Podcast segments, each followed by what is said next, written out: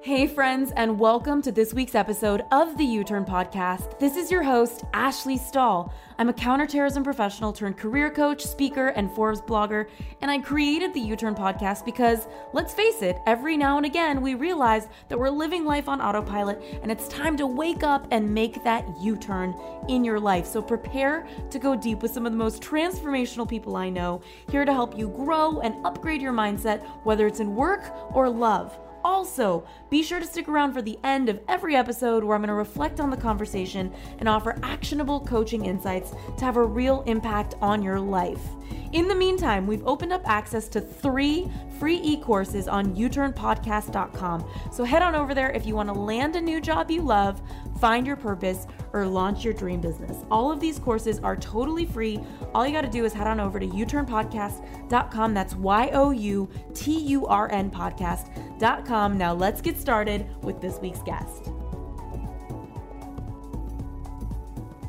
I think we can get stuck in this pattern of regret or shame or frustration. Maybe we were manipulated by money. So it isn't always a story like yours, but it might be one that's just as painful where uh, we can, do that can be just toxic. And so this idea of at some place along the line saying, you know, I forgive myself, I forgive this other person. And that doesn't mean you go talk to them because that may not be appropriate but just saying those words out loud and freeing yourself to move forward. Um, because I would argue that in your story, that there was a tremendous amount of courage that it took to start a company, to see it through, to decide to pay back all the what sounds like pay off some significant amount of money, yeah. and and what that taught you and how that shaped you. You're not the same person you were.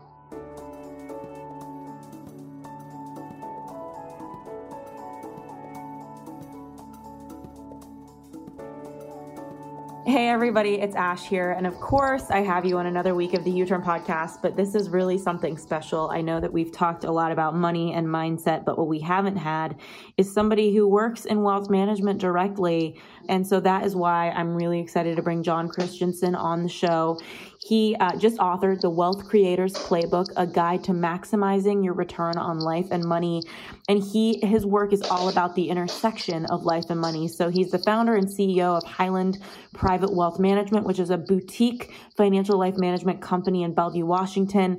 And for more than 25 years, he's managed the financial lives of some of the most successful wealth creators in the country, executives at Amazon, Microsoft, Starbucks, Nike, Facebook, um, so much more. He's a CFA charter holder, um, all of the magical things. And he also has a podcast called The Wealth Confidant. So I'm really excited to have him here to talk to you about how you can upgrade your relationship with money, your EQ with money, and understand your history with money so that you can move forward in a better, more empowered way. John, thank you so much for making the time. Oh, Ashley, it's great to be here. So thanks for having me. It is great to be here. We've tried so many times to schedule this, right? Like, yeah, gosh. Totally. I mean, I don't know if you could manage this company you're managing if you had people like me working for you, just trying to schedule this thing. you oh, know, you know, oh, but it's it's going to happen. Yeah, so. I'm so excited. Well, so I'm curious, just kind of briefly before we dive into your steps on upgrading your, you know, understanding your history and upgrading how you are with money now. Uh, what got you so interested in devoting your career to it? Uh, well, what happened for me was that I was uh, at 37 uh, years old, and I was I was unfulfilled myself. I went through. Uh, I was working for a couple of guys who defined success um, by money. And there was just something under the surface that wasn't working for me. And I was having some physical uh, problem. My body was reacting in a negative way. I was having anxiety and all these other issues. And I just knew I wasn't fulfilled. And I just believed there had to be more.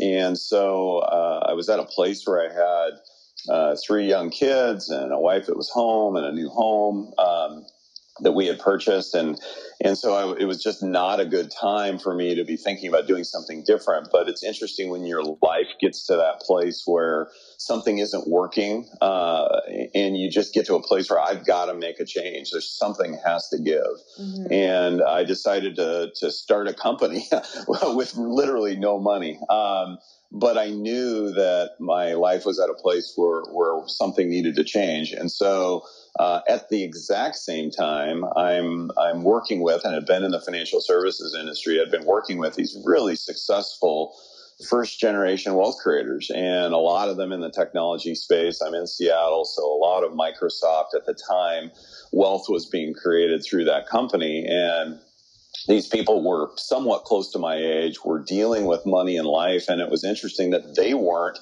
as well finding this fulfillment in just purely money. Uh, and so uh, it, it, really sent me on what's been now a 20 year journey of if it's not that, then what is it? Mm. and and so I, I, concluded in all of that that. Uh, there, there just had to be a more holistic definition that included more of my life. Um, for me personally, I wanted to get to know my wife better. I wanted to be a present uh, and available dad. I wanted to coach my son's select baseball team, and I didn't want to be uh, the coach who, the assistant coach who showed up once in a while. I wanted to be the head coach, and I wanted to to be creative and and create uh, and to pursue some hobbies and passions. But but on top of all of that, I also wanted to be financially successful. It wasn't like I wanted to give up on that. I wanted it all. Mm-hmm. Actually, I, I wanted all of it. And, and I didn't want somebody to define that for me. I wanted to be able to define that. I didn't want to have to accept this definition that, that was being kind of handed to me that you got to go make money and then you'll go figure your life out that's how I got kind of here. Yeah, I mean, I feel as I was listening to you, like I want it all too, and I, I think a lot of people listening do. But then sometimes when they think about you or even me in some way, it's like maybe somebody looks at you and says, Yeah, well, he had to really work hard to create this wealth management company, and you know, you've been in business now for so long and some people think of the idea of having it all and they kind of tie it to like exchanging their life for the pursuit of money like so I, I would love to know your thoughts for anybody listening who feels like i want to have it all too um, and maybe the next thought they're having is wow that means i need to like do so much for it and maybe i shouldn't have it all you know? What, what's your thought on something like that uh, I think that's bogus. I mean, I just, I, I, I, mean, I just believe that we all have to define uh, what all means, and, and I think that's uh, a huge part of that for me was, well, what do I want? And and I knew I wanted some of the things I shared with you, and I didn't want to have to sacrifice on that. And I knew that starting a company would give me the ability to create enough money to do some of those things, but would also create the freedom for me to pursue, pursue some of those other things we talked about, and and and to have the freedom to go on even a spiritual journey about who am I, why am I here, and and and heal some of the uh, maybe the wounds from my past and my upbringing, I, I, I needed space to, to think about that, to do all that, and to process all that. Yeah. I had no idea whether this company was going to be successful. Heck, I, I, mean, I started with zero. So, but what I knew was that I, if, in a few short number of years, and I, and I don't know why I picked 50, but I did.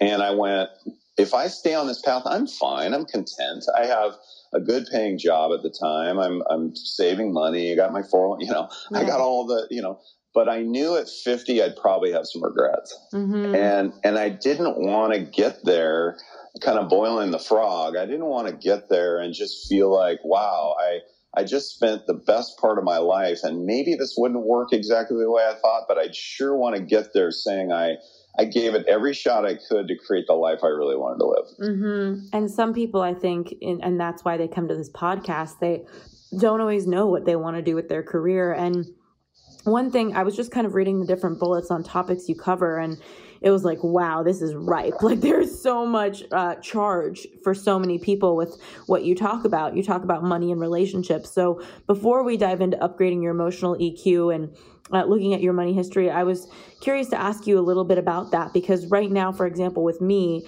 um, I have a history of uh, I had a company and it didn't totally go under, but it went from $5 million to negative a half million dollars, and I paid off the debt over years, which was a whole journey. Mm-hmm. Um, and so many people said to me, you know, why didn't you claim bankruptcy? And I had this weird, stubborn entrepreneurial thing where I was like, I'm going to pay this off. And um, one of the biggest challenges for me when I had that debt uh, well, one was trying to explain what happened with my company because it kind of felt like a clusterfuck to me, honestly. Um, mm-hmm. But secondly, it was dating, like feeling like, oh my gosh, there's so many men out there that have been so responsible with their career and with their money, and here I am showing up with two hundred thousand dollars left to pay off on a business error and um, with no promise of being able to bounce back. And thankfully, I've since done so. Um, but now I'm in a relationship with the right person. He's incredible at managing money. He's so responsible. And I'm, for the first time, like a little kid, I'm learning how to manage money now because I made so much and lost so much. And now I'm in this space of redefining my relationship with money. So, for anyone listening, I'm guessing there's anyone in a couple right now where one person's maybe better with money. Um, what are some issues that you kind of can anticipate for somebody to take a look at in their relationships? Well, you said a lot there. One is uh, one is uh, that came to my mind was just forgiveness, forgiving yourself and maybe others for uh, money pain of the past. Mm. Um, I think we can get stuck in this pattern of regret or shame or uh, frustration. Maybe we were manipulated by money. So it isn't always a story like yours, but it might be one that's just as painful where uh, we can do that can be just toxic. And so this idea of at some place along the line saying, you know, I forgive myself, I forgive this other person. And that doesn't mean you go talk to them because that may not be appropriate, but just saying those words out loud and freeing yourself to move forward. Um, because I would argue that in your story, that there was a tremendous amount of courage that it took to start a company, to see it through, to decide to pay back all the what sounds like pay off some significant amount of money. Yeah. And and what that taught you and how that shaped you you're not the same person you were. No, definitely not. You'll you will never be you, right. You'll never be, and and I would believe you believe you're a better person. Yeah. So now now you came into a relationship with somebody who may or may not have a good relationship with money. It sounds like you're in a good one, but yeah. I think that that isn't always the case. And so what we can fall into uh, now is this idea of roles. What are the roles that we have with money in our relationships? We kind of fall into them. You're good with money. I'm not. Money stresses me out. So would you handle it? All that stuff. And, mm-hmm. and what that leads us to then is one person in the relationship. And it's usually because, uh, of inequality in financial either literacy or in actual financial worth.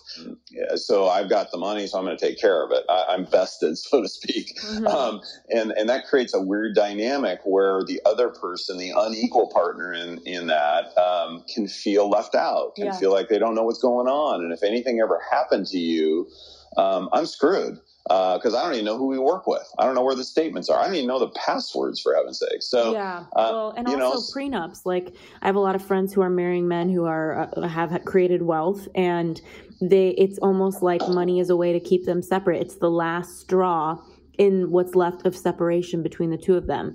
They've had a wedding, but there's like a wall between them and the money, and it creates this emotional disconnect um, between the partners. Is what I've seen And it's interesting because my girlfriends are some of the most grounded, heartfelt, beautiful people I know. They're the last person who is interested in marrying a guy for money. They fell in love with somebody, and that person happened to have created wealth. And that person is working through a lot with their wealth. So I'm curious, like, what do you think drives that kind of fear in connections or that disempowerment in relationships?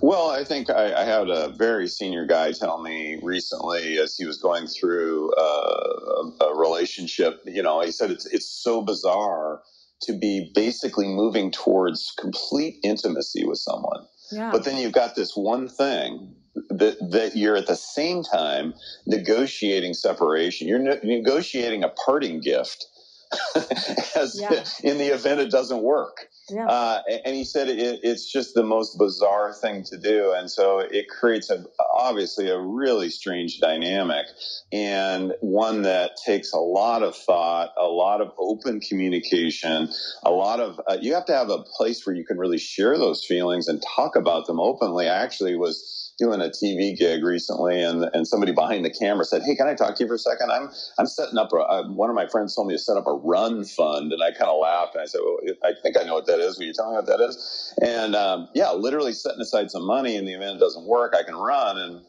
and I said that there's a whole other element there of kind of financial, uh, you know, cheating on somebody financially. I'm not going to, ch- I'm not going to share everything with you. I'm going to mm-hmm. keep this to, to, to, myself.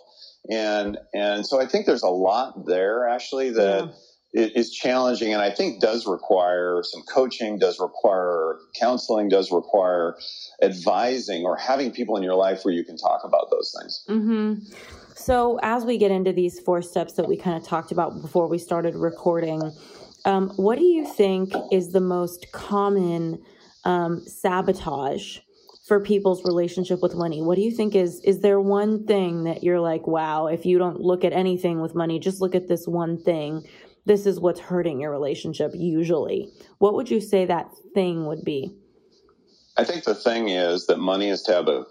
Mm. And so what we do is we don't talk about it mm. because there's all this stuff that money brings with it. Our history our emotions our decisions our, uh, uh, it just it, it, has a lot wrapped up in it. Who we are at some level it reflects who we are at some level.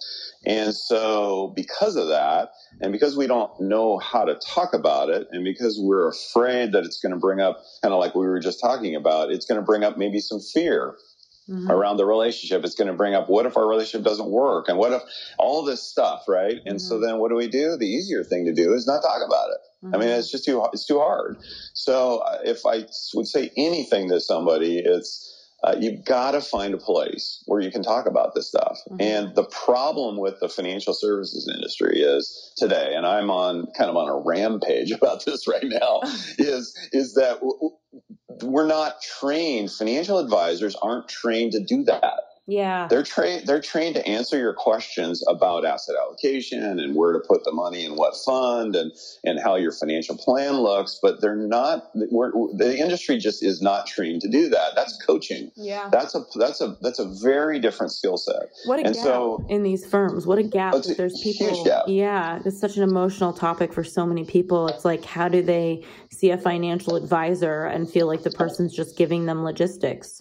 Yeah, yeah, yeah. And so I think that's why the book I wrote, that's why The Wealth Confidant, I believe there's this intersection of money and life, and you're part consultant and you're part coach. Mm-hmm. And I have to know when it's time to give you the answer because of course that's important. Hey, I know, you know, I have more experience around where to invest money and all. So that's important. But I also need to know when to take that hat off and put on my coaching hat and say, you know what, the answer is inside of you. I just need to be a really good listener and ask really empowering questions so you get to the answer because it's going to be way more meaningful than if I tell you the answer. Mm. Uh, and I'm not sure I'm, you know, I'm, I'm not sure that's my job. Your job is to run your life and live your life, mm-hmm. but my job is to help you and help coach you to the right outcome. So, mm. so I, that's what I would say to people. And, and it's hard to find those relationships. It really is. They're not a dime a dozen. They're, they're hard to come by, but I think that that's what you're looking for uh, when you're looking for an advisor in your life.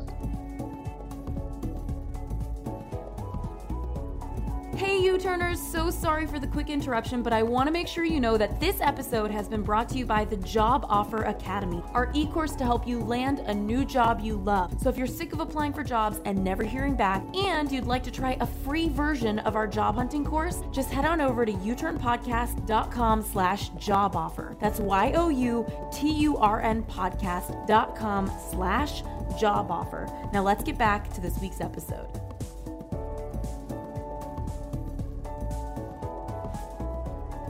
And then the reverse question I would have is, you know, I know that you're managing financial lives of some of the most successful executives in the country. And so I'm curious if you're noticing the people who are quote unquote good with money, is there something about their mindset or the way they see it that you think is really um, consistent for people who are excellent with money? Yeah, uh, we're going to get into that a little bit as it relates to your emotional relationship to money. I think as we talk more, but uh, yes, for sure, I, I believe that uh, there there tends to be a focus more on an abundance mindset.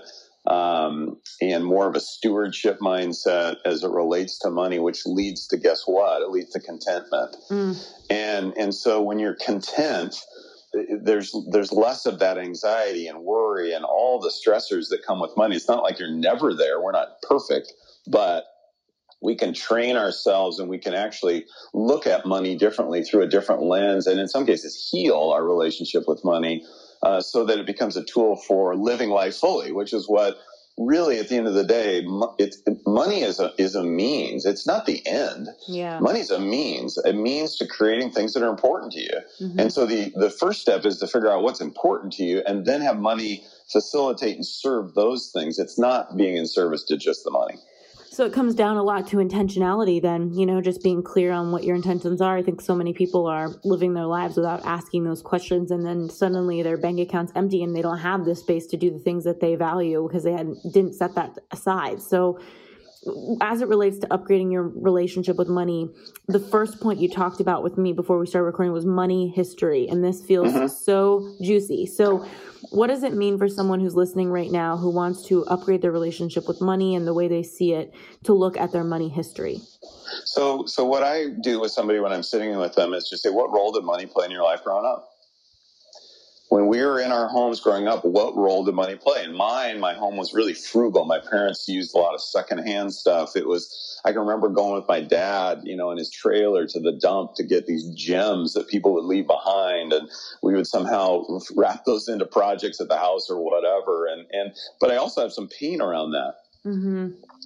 I, you know, I can remember clearly going uh, to baseball practice as a freshman in high school, and I needed spikes, brand new. You know, it was the first year I could wear real metal spikes, and and we went to a secondhand store to get spike to get the, the, cleats that I needed, which wasn't as a surprise to me. The surprise was that the the cleats were white, and I I played in an era where everyone wore black cleats. So I got mm-hmm. to the practice and I'm humiliated, and and all I'm doing is looking at my feet instead of worrying about the ground balls and swinging right. And so I vowed to myself. So that's the role money played in my life. So then I vowed to myself, I don't want that to happen anymore. Mm-hmm and I want to experience some of the good things in life. So I took into then that's the next maybe the next step in that is what lessons maybe overtly did did your parents teach you or your caregivers teach you about money? Mm. And it's in most cases a lot of people would say nothing. Uh, we learned something by just watching. Yeah. And the role money played. Maybe it was stressful. Maybe it was not talked about. Maybe whatever it was then then maybe what roles did what what uh, lessons did we learn? And then lastly what did we take into our adult life uh, that we've adopted as as the way we think about money? And so that's taking money from an unconscious thing to a conscious thing and just own it. Uh-huh. that that is my upbringing. That is how i view money. That is why i respond the way i do in part uh, so now I'm adult, and so guess what? I want nice cars, and I want nice houses, and I want nice clothes because, but it, but it was never um, comfortable for me. Mm. It always came with this stress because my underlying wiring was frugality, and yet my pain and what I wanted to fix was I wanted to spoil myself once in a while, mm. and so there was this tension, and there's always been a tension it's that I can't afford to spend it because I have frugal, but I want to spend it because I want to experience that. So I brought that, guess what, into my marriage. Mm. and and and so then we think that we bring our our history into a marriage or into a partnership, and the other person brings a completely different history. Maybe it's the same, but it's a lot a lot of times very different. Totally. And then somehow we're going to figure out how to run our financial lives together perfectly. I mean, it's a joke, mm-hmm. and, and, not ever talk about it. Mm-hmm. And so and so my wife came into the marriage with a, from a home that was more free spending. They maybe overspent uh, and on nice things. And she had the, you know, really cool Camaro car as a 16 year old that her dad bought her and all, I mean, all this stuff that I didn't experience. And so then when we got to make major financial decisions, guess what? She's like, let's go for it. And I'm like going, eh, I want to, but I can't because I'm frugal. And then we got into this just craziness, crazy making. So, so step one is to really just understand that. And the tip for people is go on a money date and a money date is this idea, and it's, not very sexy, right? I know, it sounds a little like a stressful date. yeah. But, but, a good one. But a good one, yeah. Uh, go because it might be that it's not that people don't want to get their act together financially. It's that we've brought this history with us and then we never talk about it. So go talk about it. Mm. Go on a money date literally just to talk about your history mm. and tell the story of how money what role did it play in your life? And what what do you view it? And what your dad always tell you? Never be in debt or what? And you still hear that voice all the time right? And so um, go talk about it. And the role of the other person is just to be empathetic Mm. You're not there to fix that history. You're not there to solve that history. You're there just to listen to that history empathetically and go, wow, that must have been hard. You know, I understand now why you're so conflicted every time we go buy something that's expensive. Mm-hmm. I can see now, I understand more clearly why you react the way you do. Mm-hmm. And just hear that story and let each other, sh- because then money can become this thing where my wife and I now, she can be more appreciative of what I go through and I can be more understanding of what she's gone through. And sometimes she'll just give me space. I know now you need to go wrestle with this. Mm-hmm. You need to go wrestle with that before we make that decision. You're right, I do she would have made the decision days before, you know, days before. And instead of being frustrated now mm-hmm. as much, I'm not saying she's not frustrated with me once in a while, but but it's less frustrated um, because there's that understanding. We're starting, and we've built on that understanding over time, of course. Yeah, that's really a one. That's so there's so much information in there. I think anybody, if you're listening, I hope that you take yourself on a money date. Maybe ask a friend who's growth minded if they want to do it with you, and you guys can bring your journals and and have a glass of wine and talk about money. I mean, honestly, I was thinking a lot of people are probably wondering how do I really remember my history and uh, what I've found has been really helpful for me in personal development is looking at moments that are painful memories for you, because those are memories that are just ripe with different beliefs you might have had about money in that moment. You were so in pain that you probably came up with some sort of story about it. Uh, so this is just so great, John. And you talk about your emotional relationship to money as well, which I know kind of goes back to your money history. Um, so, as a second step to upgrade your relationship with money, let's say somebody right now is after this podcast interview, they're going to text their friend, set up a money date, um, talk about their history. Um, how do they explore their emotional relationship with it next? Yeah, so so the second piece of that, as you've said correctly, is is just we all get triggered by money. We just all do. And, and, we get triggered not just when we spend it, we also get triggered when we uh, share it, so be, are generous, uh, as well as save it. So money just has these naturally built in uh, emotional reactions to it. And so it's starting to become conscious. Uh, you're going to hear me say that a lot because we're unconscious to that if we can become conscious of what we think about something, the premise is if you if you're conscious about what you think, that has a direct impact on on your emotional feelings and reactions to something, which leads directly to the decisions we make.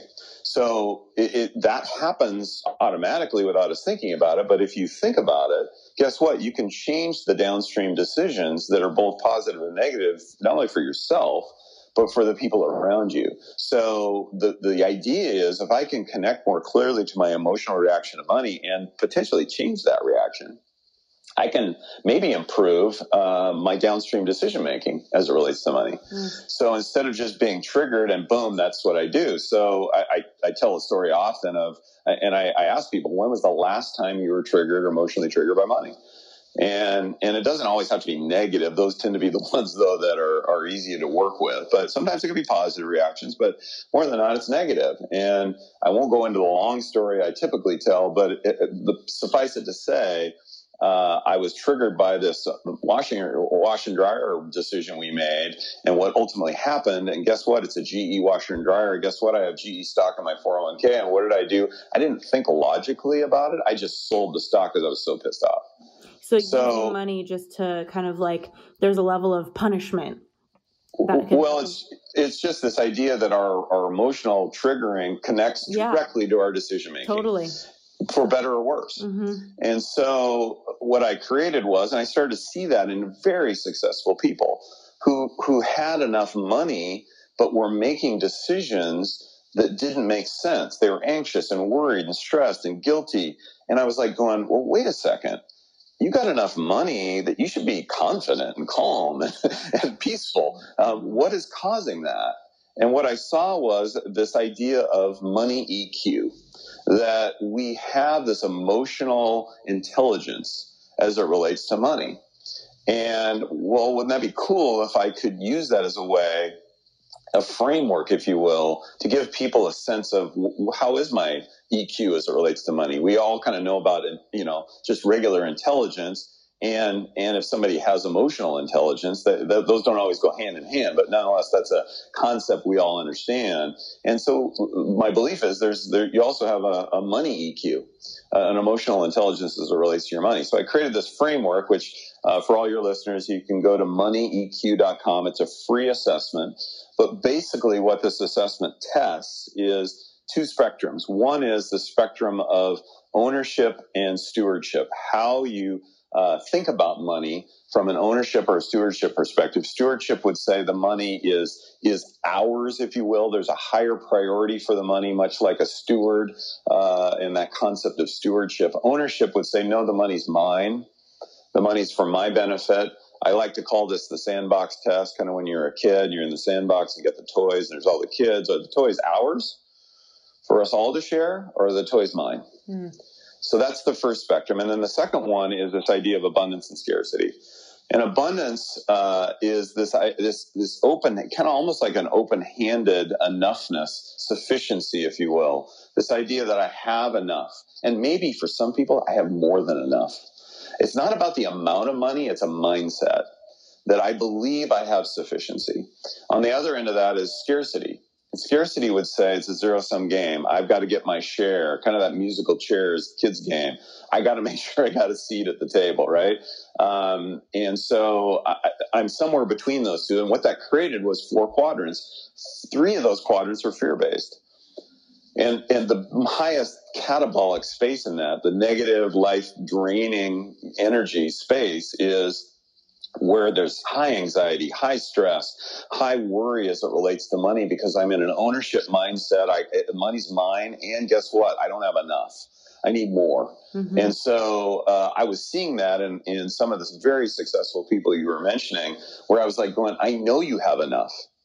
I, I, can run the numbers and prove it to you. Mm-hmm. And no amount of proving was changing their emotional reaction. They were still not content uh, with the position they were in. Mm, I love this. It's so true. And it's it's personal development right there is that usually people think something outside of them is going to make them feel a certain feeling when really that voice inside of their head is going to keep running until you work with it. So it's good that you know the voice of not enough or the voice of um, when i'm there whatever there means i'll be happy you know so it's, it's good to kind of show everybody as everybody's listening that you know you're working with people who have so much money sometimes and they don't feel it they still don't feel it so great um, and, and the third step you talked about was how do you think about money as it relates to your values so I'd love to explore that because I think uh, core values is something we talk about a lot here on this podcast. You bet. As it relates to core values, our thoughts about money are shaped by so how what we think about money is shaped by the values that are core to who we are. And so if you don't know what those are, and I don't know how you've gone through that with with your listeners, but there's tons of core values uh, worksheets available on the internet. If somebody doesn't have one, send me an email. One. Give, yeah, yeah, give me mine. yeah, so uh, that's not the important part. The important part is is is this value in your life something there's evidence of, and or are they just aspirational? And so um, the key would be for me is to do some testing and communicate with somebody around it. Hey, if I say I'm generous, but I can't point to being really generous in my life, there's nothing wrong with having that as an aspirational value, but I want something that's evidence based. So then if I know what, I kind of go through a process of doing that, I know what my top five, let's say, values are, and maybe even an order priority, and ask my spouse partner to do the same thing, then the power is in what, what are our aligned values? Because we both bring, we're different people. we're not, you know, uh, the same person. And so my wife and I actually had to do some coaching with somebody around that because that's a, that could be a challenging conversation. What is it that we're aligned around from a value standpoint together? And, and we actually took another step and, and, painted a picture, which sounds kind of funny, but we did. We painted this picture with our aligned values and we posted it in our in our bedroom. And the interesting part about that is I would encourage people to put those up somewhere because when you do, what happens is that when anytime I, I walk into the bedroom or we have some conversation around money, it's interesting. What I found is when money is connected to a value, it's almost effortless in the decision making. Wow, that's great. It's like, what if your value is freedom, and you're are you just gonna, you know what I mean? Part of me is thinking, well, what does freedom mean? So you got to go really deep. I'm guessing. Um, what would be some feedback for anybody listening who wants to start this process? I have a core values guide at youturnpodcast.com slash core values. And I think a lot of you who are listening have used it. Um, and if you haven't, you can grab it now, youturnpodcast.com slash core values. But John, what are some steps that somebody could take? Because I totally get that. I've had clients before who are very aspirational in their values versus grounded in the truth of who they really non negotiably are as a human. Mm-hmm.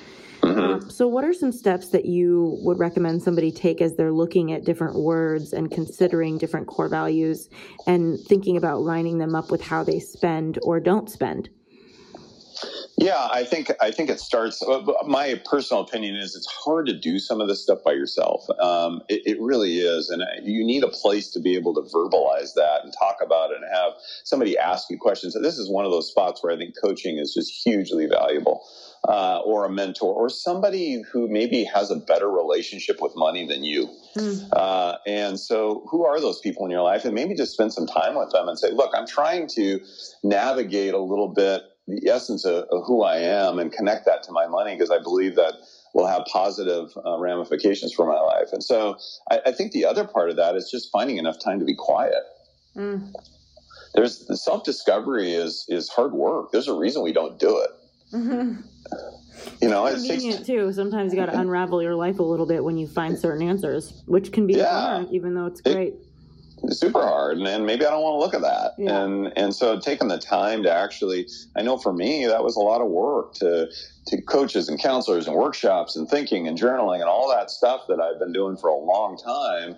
And I don't think it's a one and done. I do believe that it's a it, it's a process, it's a journey. And you you I don't believe our core values necessarily change. I think we are chipping away at who we really are, and that just gets clearer and clearer and clearer the more time we spend at it. Mm-hmm. Um, so those were some of the things that that I would encourage somebody to do. That's helpful. And then I love your final point that we had kind of talked about was establishing your definition of success because I've heard this before, but I've never really had someone talk about what does that mean? How do you come up with your definition of success? So, anybody listening now, maybe you're going to have a money date, talk about your money history. You're going to explore your emotional relationship with money, where you've been reactive, where you've been attached, all of those different things. Um, look at your core values. What are your top five non-negotiables? Um, as and going deep with those, and then finally defining success. So, how can somebody do this, John? Well, so it's, it's, money and success are so connected in our society. Brene Brown is kind of a big deal. I don't know if you talk yeah, about her on your show her. at all, but yeah, she I do too. She's just awesome. But she says that defining success is one of the most important things you can do for yourself, for your relationship, for your family, uh, in life. That's that's our right to be able to define success. The problem is if you don't do it, if you don't take that ball and run with it, society does it for you. Mm-hmm. And society pretty clearly tells us what that answer is. Just look who we celebrate. Mm-hmm. And so there, so what I encourage people to do is then redefine success, redefine success into a more holistic picture, personal, professional, and financial. Because we all, we started this conversation with, it wasn't, I didn't want that. I want that and I want everything else. But what is that picture? Mm-hmm. And how mm-hmm. do you think about that? And so I was even having a tough time doing that. And so I went, well, I'm a financial guy and I look at things through financial lens. So I said, well, if life was a portfolio, what are the stocks? And I came up with seven. So I call this thing called the life portfolio. And the idea was that the stocks are your money, of course. It's the fuel. Your work. Where's the, the passion and your engagement in life that's going to create opportunities? What are the relationships, personal, uh, as well as family, as well as my relationship to the world? Um, the fourth stock was play. Where's my just enjoyment of life? Hobbies, just travel, any of the things that bring me just joy uh, health. My physical as well as my emotional health. If I don't have that, there, a lot of this is built on a base of that. I could have tons of money and not have health, and then what's the point, you know? Mm. Um, my mind, intellectually curious and growth and development, and then purpose. Where's my heart? What's connect? What's connecting me to something bigger than myself? And so those were the seven stocks, and I went, you know, just like an investment portfolio, it needs to have goals and objectives because that's the first thing the investment advisor would ask you what's the money for what's it, what's its purpose well so there's having some sense of what is that for if money's not the end it's the means what, what's important to me mm-hmm. secondly um, diversification are one of these stocks dominating? Am I over focused on money and work? Am I just really let my health languish or whatever? But you get to define that diversification, and maybe it's picking one or two of those stocks in the portfolio and the kind of diversification you want to have. And then lastly, the return. I don't think we consciously think about the return on our life. And I think a lot of people accept really low returns like CD returns when in fact they'd really love to have stock returns or private equity returns, but they but they really are willing to accept CD returns. And I believe if we only have one life to live, I wanted to maximize those returns on my portfolio, on my life. So what is that? Mm-hmm. And I didn't again back to that, I didn't want to have regrets. I didn't want to get to be 50 and have regrets. I was talking to this super successful uh, CEO and had been financially successful, uh, you know, beyond his his you know expectations for sure. Uh, and I, he said to me something really interesting. If I was to grade my financial life, I'd probably give myself an A minus, which I think is kind of funny that high achieving people can't give themselves an A or an A plus. But the more interesting part was he said if I was to grade my life. I'd probably give myself a C plus because there's this disconnect between the life that we believe we wanted to live and the life he was actually living. Mm. And how often we all have that uh, as as an outcome. The the the other thing that, and just real quick, is I sit and have conversations with couples all the time called an ideal outcomes conversation, which is basically this idea of sitting down and talking about what your future is and what are the dreams and what are the ideal outcomes that you want for your life. And I can't tell you the number of people that say, gosh, we should do this more often. And isn't it funny that we don't spend time on the very thing that we want most for our lives? Mm-hmm. And I ask a lot of questions, but the one that's that that is the most interesting one, and I'll pass on to you, is pretend we're sitting together five or 10 years from now, and you're telling me, Ashley, how wonderful your life is going, what specifically is happening that makes you feel that way? Mm, amazing. And then write those things down and put them the place that is the most important place in the house on the fridge. Because every time you walk in the kitchen then to grab that cup of coffee, you have this vision of your life and what it's about. Mm and what the money is pointing you towards. And ultimately, you'll move that direction. I believe that is living fully. I love that. I love that. And just this idea of a vision versus a to do list because so many people around New Year's are coming up with lists of to dos versus visions that are compelling and exciting for them. So, really amazing. Um, thank you so much, John. This has been so helpful. I could ask you so many questions knowing all the topics you talk about. Um, and I just, if there's one last thing I wanted to ask you, it's um, if you could go back in time and give yourself one, your younger self, one piece of advice that you know now, what would it be? Stop worrying so much about what other people think. Great. Love that. Me and you both. That's great. Thank you so much, John. Take care. Have an amazing rest of your day. Thanks for making the time. Oh, it's been great. Thanks for having me.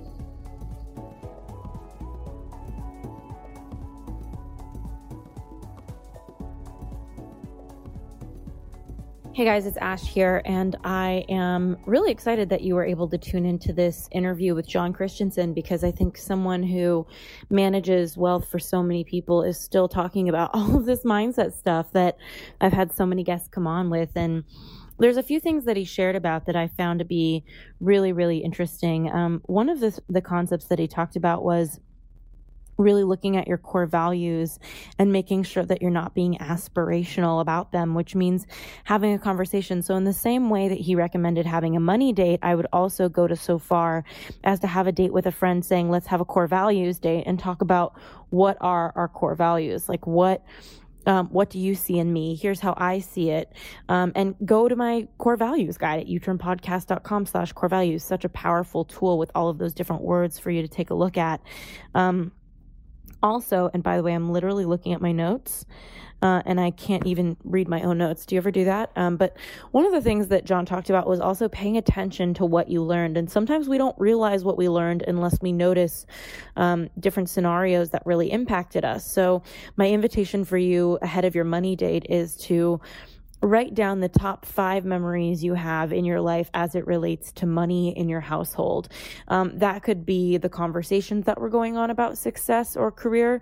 That could be anything where money was on your mind or a thought, um, because I think that those five experiences can provide so much meat for a productive conversation about uh, money and what you saw because we learn from what we see. And when you're able to take a look at what you saw and draw that into your awareness, you're able to start to notice those conclusions that you might have bonded into. So, on the I don't know if it's positive or negative. I often saw my dad having what he wanted and whether he could afford it or not. And what I learned from that, I think subconsciously was, and now more consciously since I'm talking about it, is that you don't have to wait for what you want. And when we really look at addictive habits, usually, um, if I had an addictive relationship with money, I would be addicted to avoid the feelings that come up when I don't get the thing. Um, so in my dad's case, or even in my case, um, in the past, you know, maybe he, what I learned from watching him was there's no need to wait for what you want, even if you can't afford it. And my question would be, um, from a psychology standpoint, what would have come up for him or what comes up for me having learned that in the wait, in waiting for having something? Um, and for me, the answer would be a lot of discomfort. Like I want it now, and and I don't understand why I can't have it now. And if you have a credit card, who even cares? You can pay it back. And that's another thing uh, I learned through this is you can just pay for it later. Um, so these are all different things that I learned through watching my family navigate money. And and I love what John said about forgiveness because I think that as you kind of go on your money bit date and look at all of these scenarios and kind of draw some conclusions of how are you operating with money and how much does it align or how is it different from your, your family and and and what are you believing that's keeping you operating that way? So for me um, my debt for a lot of years was fueled by what i learned of you don't have to wait for what you want and you can just put it on a credit card and in some ways that served me. And that's what's so challenging because I built a whole business off of that. I did really well by taking risks and not waiting to be able to afford my website or not waiting to be able to afford that coach. I hired the coach, I did the website, and all of that translated into millions of dollars in success. And, you know, if, you know, and to me, success is so much more than money, but that was one marker of it. And so it's also interesting because sometimes the things that we learn that are really sabotaging um, also have a payoff. And so it's about paying attention to what are the payoffs? Like, where do you, pun intended, like, what are you getting out of operating this way that might not be working for you? And where is it not working for you? So, I'm really excited for you to have your money date. And most of all, I'm excited for you to forgive whoever it is in your life that you feel upset about as it relates to money. And even if that's yourself, you know, like even as John was saying, like, you need to forgive yourself, it was like, yeah, shit, I do. Like, I am so proud of who I've become on the other side of paying off hundreds of thousands of dollars of debt in the past three years. I'm so proud when I go on stage and I'm able to keynote and speak to all these audiences about a message that I have about how sacred rock bottom is, everything that I've learned from losing my money, and offer that you know, polish that painful pearl of wisdom off and share it with an audience. It means so much to me. And I couldn't have gotten there without all of this. So I love that he kind of shared forgiveness because I think that forgiveness is so powerful when you really mean it and when you really put your hand over your heart and you say it out loud. I forgive myself for XYZ. In my case, it's I forgive myself for messing up my business, for making poor decisions. The truth is, I'm so proud of what I did and proud of the impact I made and proud of the risks that I took, even if they ended up blowing up in my face. And um, while in the past paying for what I wanted before I could afford it worked for me and helped me build this business I'm so proud of and really gave me a lot in my career, I'm excited to forgive myself for the mistakes that came with that and move forward with a new empowered narrative. But it starts with evaluating that money conversation. So uh, I'm really excited. Um, give me a shout out on Instagram. Let me know what you learned from your money conversation with your friend. Tag John Christianson. So honored to have had him and so grateful you're listening. Uh, thanks again for tuning in, and I'll talk to you next week.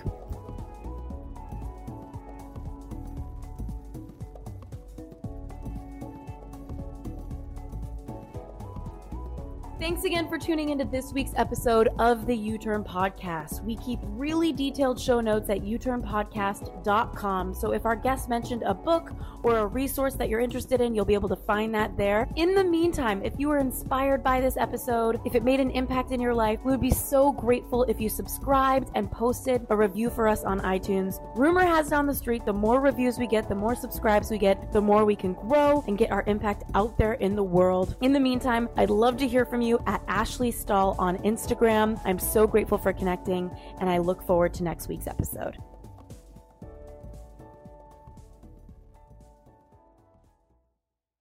This episode is brought to you by the Yap Media Podcast Network.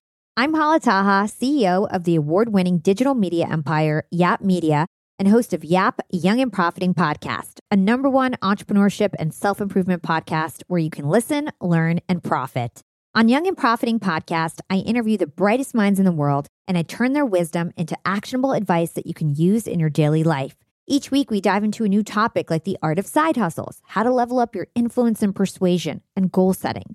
I interview A list guests on Young and Profiting. I've got the best guests, like the world's number one negotiation expert, Chris Voss, Shark Daymond John, serial entrepreneurs Alex and Leila Hormozi, and even movie stars like Matthew McConaughey. There's absolutely no fluff on my podcast, and that's on purpose. Every episode is jam packed with advice that's going to push your life forward. I do my research, I get straight to the point, and I take things really seriously, which is why I'm known as the podcast princess and how I became one of the top podcasters in the world in less than five years. Young and Profiting Podcast is for all ages. Don't let the name fool you. It's an advanced show. As long as you want to learn and level up, you will be forever young. So join Podcast Royalty and subscribe to Young and Profiting Podcast, or YAP, like it's often called by my YAP fam, on Apple, Spotify, Castbox, or wherever you listen to your podcasts.